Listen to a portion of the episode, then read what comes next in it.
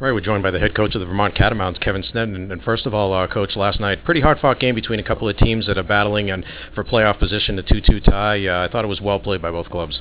It really was. I mean, I you know, I, we knew going into the game that uh, Mark's got his club playing very well right now. Obviously, they they uh, you know were a couple seconds away from from knocking off or, or at least tying uh, you know a pretty good UNH team uh, a couple of weeks ago. They, they've played some excellent hockey this season and. Um, you know, I think it was a, a hard-fought game. You know, they they kind of presented a unique style for us with uh, with the one forward out in the neutral zone for for a large part of the game, and that uh, you know took us off our game a little bit. So.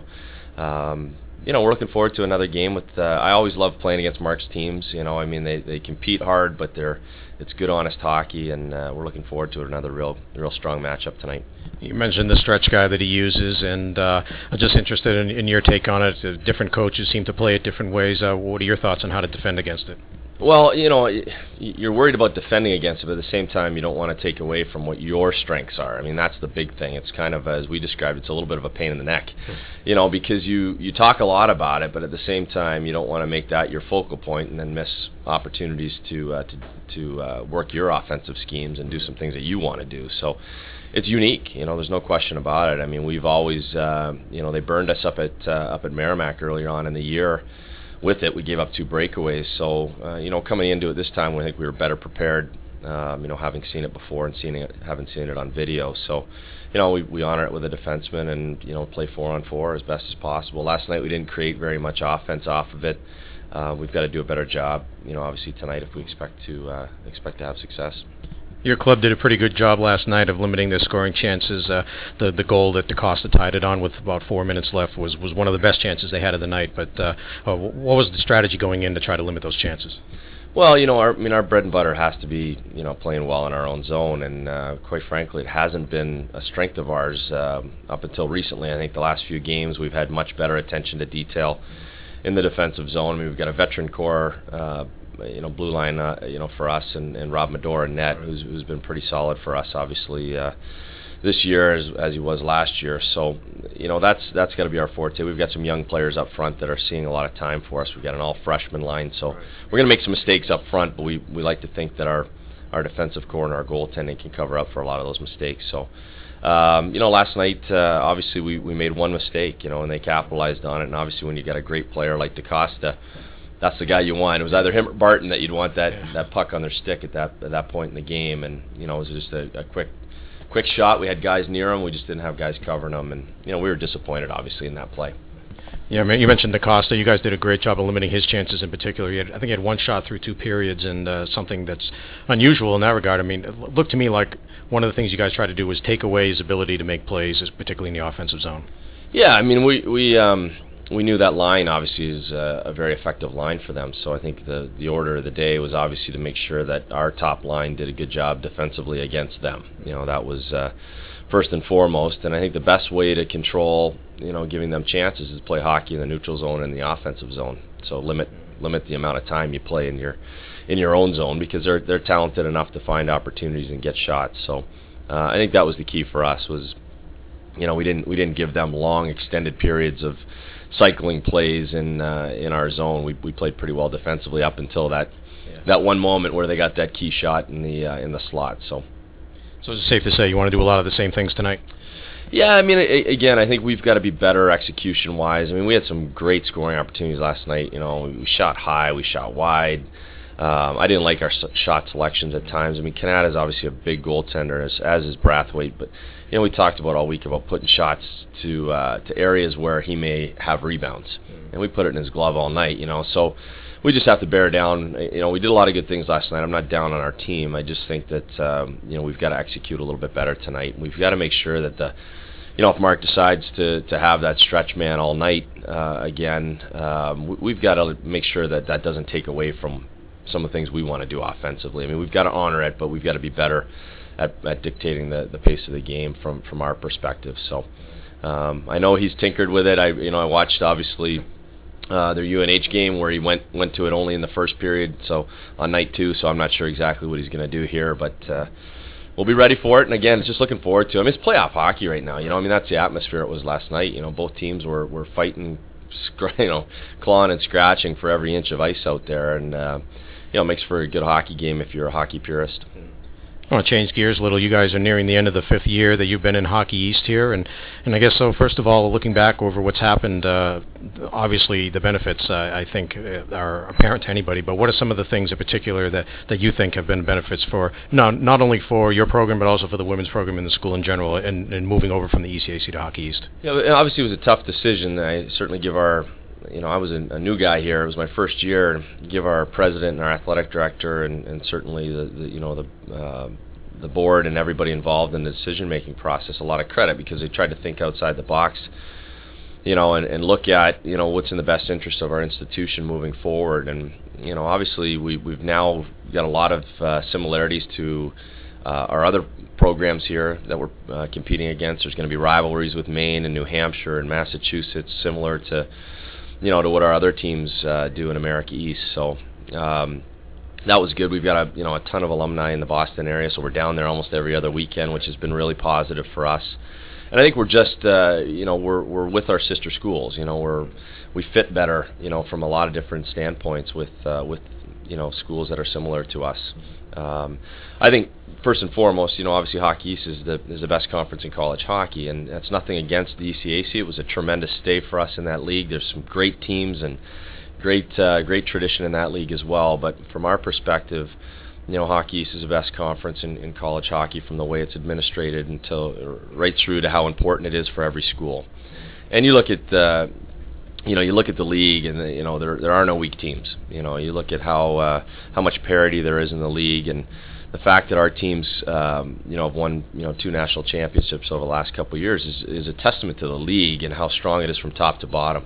Other conferences have a great maybe top four, but you know from from one through ten, I mean we've got some excellent hockey teams and, and some great coaches, great student athletes in the league. So you're tested every night. Makes you go gray and uh, involved a little earlier, but. Uh, I, wouldn't want it any other way. You know, you, you're tested every night uh, as a coach and certainly as a player in Hockey East.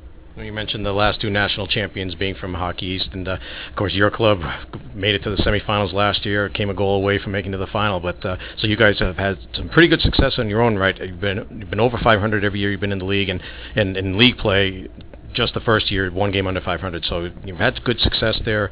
Um, how much of it do you think has been attributed to the the fact that you are in the league and the type of player you're able to bring in? Well, that was the first thing we noticed. Uh, you know, and again, I was a ECAC guy. You know, played in the ECAC, coached in the ECAC. That's the only thing I knew.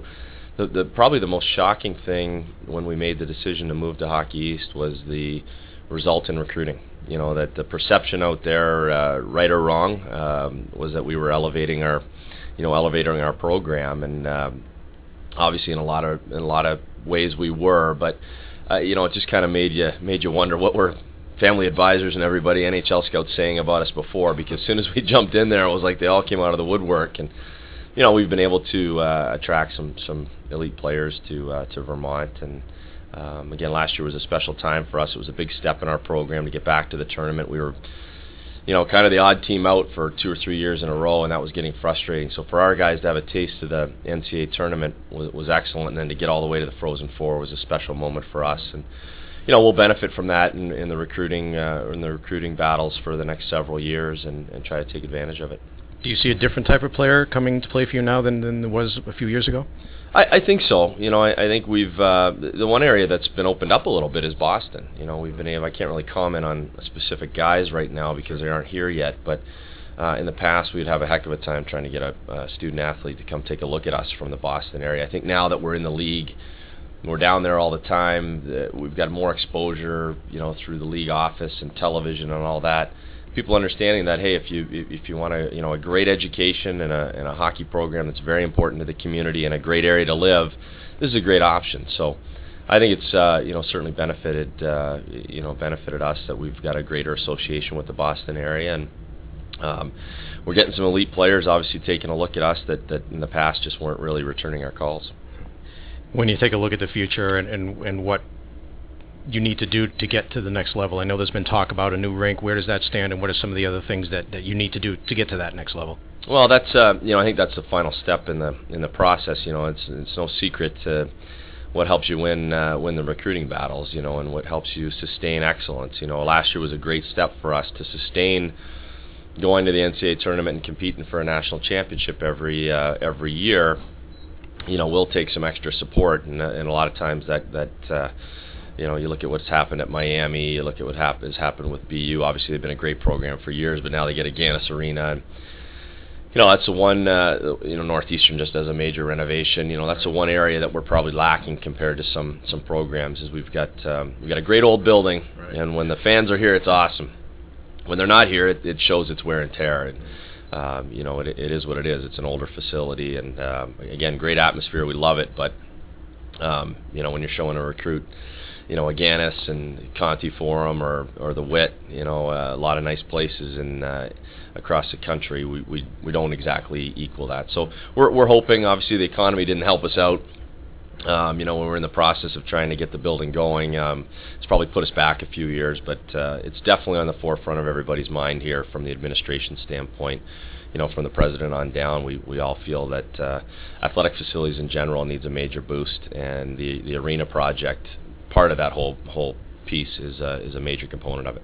So it's still in the works then. Absolutely, still in the works. Yeah, we're, we're going to keep that uh, keep that on everybody's mind, and you know, we just have to be patient in the meantime and understand that uh, you can only control what you can, you know, what what you can control, and um, for us, that's just making sure that our athletes are competing as as hard as possible, and we're trying to develop them as coaches and uh, winning the recruiting battles that we can win right now. And when the timing's right and we get that new building, I think that'll be the you know the final step in, in allowing Vermont to be a you know a, a team that contends for a national title year in year out.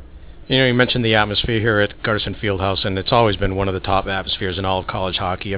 But I'm interested in, in the last five years now since you've been in the league in, in Hockey Have you seen an, an increase at all in, in, in the interest in the team? I have. I, I mean, I think our, our fans are really pleased to see you know the the level of talent that's coming up here. I mean, that's again nothing nothing against the, the ECAC, but uh, you know to see BU and BC coming in here, uh, you know UNH. I mean, all these great programs for that matter. I mean, last night you know it's a, it was a great hockey game for our fans to see.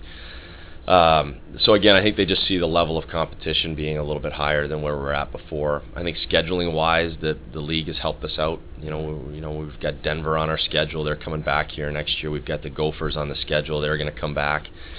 We, we would struggle to have, have had those teams commit to, to playing us uh, perhaps in in the other league. So um, I think we're seeing a lot of great things, and we're just excited to be a you know a, a proud member of this league and again, Mark's done such a tremendous job at Merrimack. You know, there's certainly some obstacles to overcome, but if you look in five years at what he's done with the program. I mean, everybody should be very pleased with his progress and what he's done for Merrimack hockey. And um, they'll be a very tough opponent tonight, so we'll see what we can do against them. But uh, certainly want to wish them all the best the rest of the way. All right, thanks, Coach, for joining us, uh, and best of luck tonight and the rest of the way. Thanks, I appreciate that.